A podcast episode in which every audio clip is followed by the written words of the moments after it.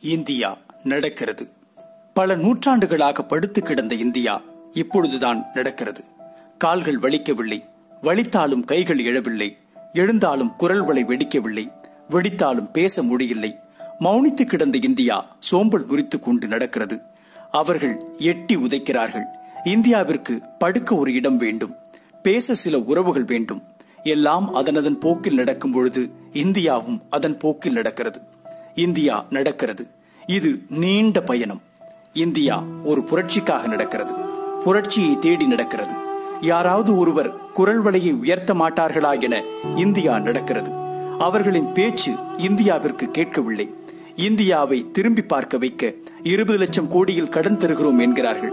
கடனை கட்ட முடியாமல் புலம்பெயர்ந்த இந்தியா மீண்டும் கடனாகின முகத்தை திருப்புகிறது.